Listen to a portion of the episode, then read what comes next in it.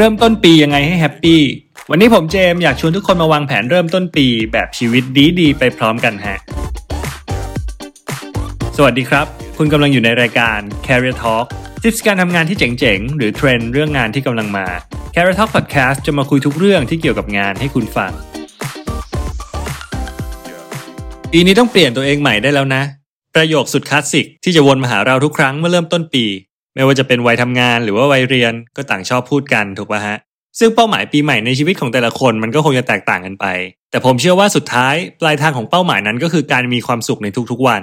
และในช่วงปีใหม่นี่แหละฮะก็ถือเป็นโอกาสที่ดีในการบริหารจัดการชีวิตกันใหม่ แต่ถ้าคุณยังไม่รู้ว่าจะเริ่มยังไง ผมก็มีวิธีที่จะทำให้คุณมีความสุขได้ตั้งแต่ต้นปีมาฝากฮะมาเริ่มที่ข้อแรกกันเลยฮะจัดลำดับความสำคัญของคนรอบตัวใหม่ หรือก็คือการเก็บคนดีๆไว้ในชีวิต คนไม่ดีก็ตัดทิ้งไปบ้างเนี่ยแหละฮะ ตรงนี้คุณควรพิจารณาแล้วก็จัดลำดับความสำคัญของคนรอบตัว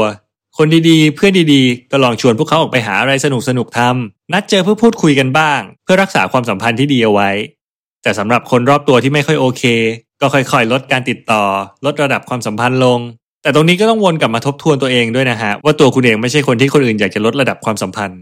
หรืออีกอย่างหนึ่งถ้าคุณมีเพื่อนใหม่ที่อยากจะสนิทด้วย ตรงนี้ก็อย่าลังเลที่จะหาวิธีพูดคุยหรือว่าใช้เวลากับเขานะฮะ ข้อแรกดูจะไม่ยากเลยใช่ไหมฮะ แค่เริ่มจัดลำดับความสำคัญของคนรอบตัว ผลลัพธ์ที่ออกมาก็จะทำให้คุณมีแต่คนที่อยู่ด้วยแล้วมีความสุข ข้อต่อมาฮะ วางแผนเรื่องการเงิน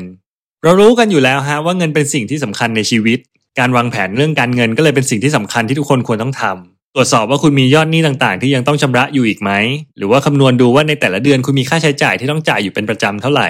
มีรายจ่ายส่วนไหนบ้างที่เป็นสิ่งฟุ่มเฟือยที่มันสามารถลดทอนลงได้บ้าง แล้วคุณจะรู้ฮะว่ารายจ่ายที่ลดลงแค่เล็กน้อยในแต่ละเดือนเนี่ยมันจะกลายเป็นเงินก้อนใหญ่ได้อย่างไม่น่าเชื่อเมื่อช่วงสิ้นปีมาถึง เมื่อตัดค่าใช้จ่ายฟุ่มเฟือยได้แล้วอะฮะต่อมาเราก็มาตัดสิ่งที่ไม่จำเป็นในชีวิตกันบ้างมาริเอะคอนโดเขียนหนังสือที่มีชื่อว่าชีวิตดีขึ้นทุกด้าน ด้วยการจัดบ้านเพียงครั้งเดียว ลองหาโอกาสในช่วงปีใหม่เนี่ยฮะหันกลับไปดูว่ามีส่วนไหนในบ้านที่ควรต้องจัดระเบียบใหม่ไหมอย่างการเคลียร์ของเหลือทิ้งหรือว่าของหมดอายุในตู้เย็น คัดเสื้อผ้าที่ไม่ใส่แล้วออกจากตู้ อาจจะนำไปบริจาคหรือว่าจะขายต่อก็ได้ คนที่ work from home ก็อาจจะลองปรับสภาพแวดล้อมต่างๆ หรือว่าจัดโต๊ะทำงานใหม่ หรือจะลามไปปรับสภาพแวดล้อมภายในบ้านอย่างการเปลี่ยนรูปที่แขวนอยู่บนผนัง เปลี่ยนผ้าม่าน หรือเปลี่ยนที่วางของเล็กๆน้อยๆ แค่นี้ก็ถือว่าเป็นการเริ่มต้นสร้างความเปลี่ยนแปลงที่ดีแล้วฮะ จัดการโลกออฟไลน์ไปแล้ว ต่อมาเราก็มาจัดการโลกออนไลน์อย่างอีเมล แล้วก็โซเชียลมีเดียกันฮะ เพราะทุกวันนี้ฮะโซเชียลมีเดียเป็นสิ่งที่ได้รับความนิยมอย่างมาก และอีเมลก็เป็นสิ่งที่คนทำงานหลายคนใช้กันในปัจจุบัน ซึ่งในปีปีหนึ่งอะฮะมันก็อาจจะมีอีเมลเข้ามาหลักหมื่นเลยด้วยซ้ำ ลองจัดการแยกโฟลเดอร์อีเมลให้เรียบร้อย หรือว่าลบอีเมลขยะแล้วก็อีเมลที่ไม่สำคัญทิ้งไปบ้าง กล่องอีเมลเราจะได้ดูเรียบร้อยขึ้น ในขณะที่โซเชียลมีเดียก็จะคอยมีเพื่อน tag รูปมาหา คอมเมนต์คุยกัน เช็คอิน แชร์ข่าวสาร หรือว่าแชร์ภาพมีมต่างๆ คุณก็ควรจะจัดการให้เรียบร้อยเช่นกันฮะ ไม่ว่าจะเป็นการกลับไปนั่งดู ว่าคุณอยากจะลบรูปภาพบางรูป หรือว่าข้อความไหนที่มันไม่ดีในโซเชียลมีเดียไหม รวมถึงการลบเพื่อนในโซเชียลมีเดียที่มีทัศนคติที่ไม่ดี อันนี้ก็เป็นสิ่งที่คุณควรลบทิ้งไปฮะ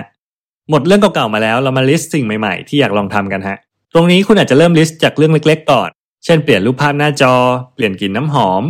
หรือลองหัดทำอาหารในเมนูที่ไม่เคยทำจากนั้นก็ค่อยขยับไป list สิ่งที่จะสามารถเปลี่ยนแปลงชีวิตประจำวันของคุณดู เช่นการออกกำลังกายให้ได้ในทุกวัน เปลี่ยนวิธีการรับประทานอาหาร เปลี่ยนทรงผม หรือว่าการแต่งตัว นอกจากนี้อาจรวมถึงทักษะใหม่ๆที่คุณอยากจะฝึกฝน ตรงนี้ก็ลองใช้เวลาว่างเปรียบเทียบราคาคอร์สเรียน หรือว่าลองหาข้อมูลในการเรียนออนไลน์ดูก็ได้ฮะ เรื่องสุดท้ายที่จะทำให้คุณสามารถเตรียมพร้อมเริ่มต้นปีได้แบบ happy ก็คือการอัปเดตข้อมูลในเรซูเม่คนทำงานส่วนมากจะอัปเดตเรซูเม่ตอนที่กำลังจะคิดหางานใหม่เท่านั้นถูกป่ะฮะ แต่จริงๆแล้วไม่ว่าคุณจะอยากหรือว่าไม่อยากเปลี่ยนงานก็ตาม การอัปเดตข้อมูลในเรซูเม่ให้เป็นปัจจุบันอยู่เสมอฮะมันจะทำให้คุณได้นั่งทบทวนทักษะ แล้วก็ความสามารถต่างๆ ที่ได้รับมาจากงานที่กำลังทำอยู่ ว่าปีนี้คุณมีทักษะอะไรที่ทำได้แล้วบ้าง แล้วก็มีทักษะไหนที่อยากพัฒนาเพิ่มเติมไหม เมื่อคุณมีเป้าหมายเรียบร้อยแล้ว เริ่มต้นปีนี้ก็ถึงเวลาลงมือทำเป้าหมายเหล่านั้นให้เต็มที่แล้วฮะเพราะถ้าหากตั้งเป้าหมายเอาไว้อย่างดี แต่ไม่ได้ลงมือทำสักที เป้าหมายต่างๆ มันก็คงกลายเป็นแค่ภาพฝันถูกป่ะฮะนอกจากนี้สิ่งสำคัญที่คุณควรจำไว้เลยก็คือ ผลลัพธ์ที่จะได้มาฮะมันอาจจะไม่ได้เห็นผลในระยะเวลาสั้นๆ และเราก็ไม่มีทางรู้ว่ามันจะมาเมื่อไหร่ สิ่งที่คุณสามารถทำได้ในตอนนี้ก็คือลองลงมือทำอย่างตั้งใจจริงสักครั้ง เพราะไม่แน่คุณอาจจะทำมันสำเร็จ แล้วก็เริ่มต้นปีใหม่ได้อย่างแฮปปี้ก็ได้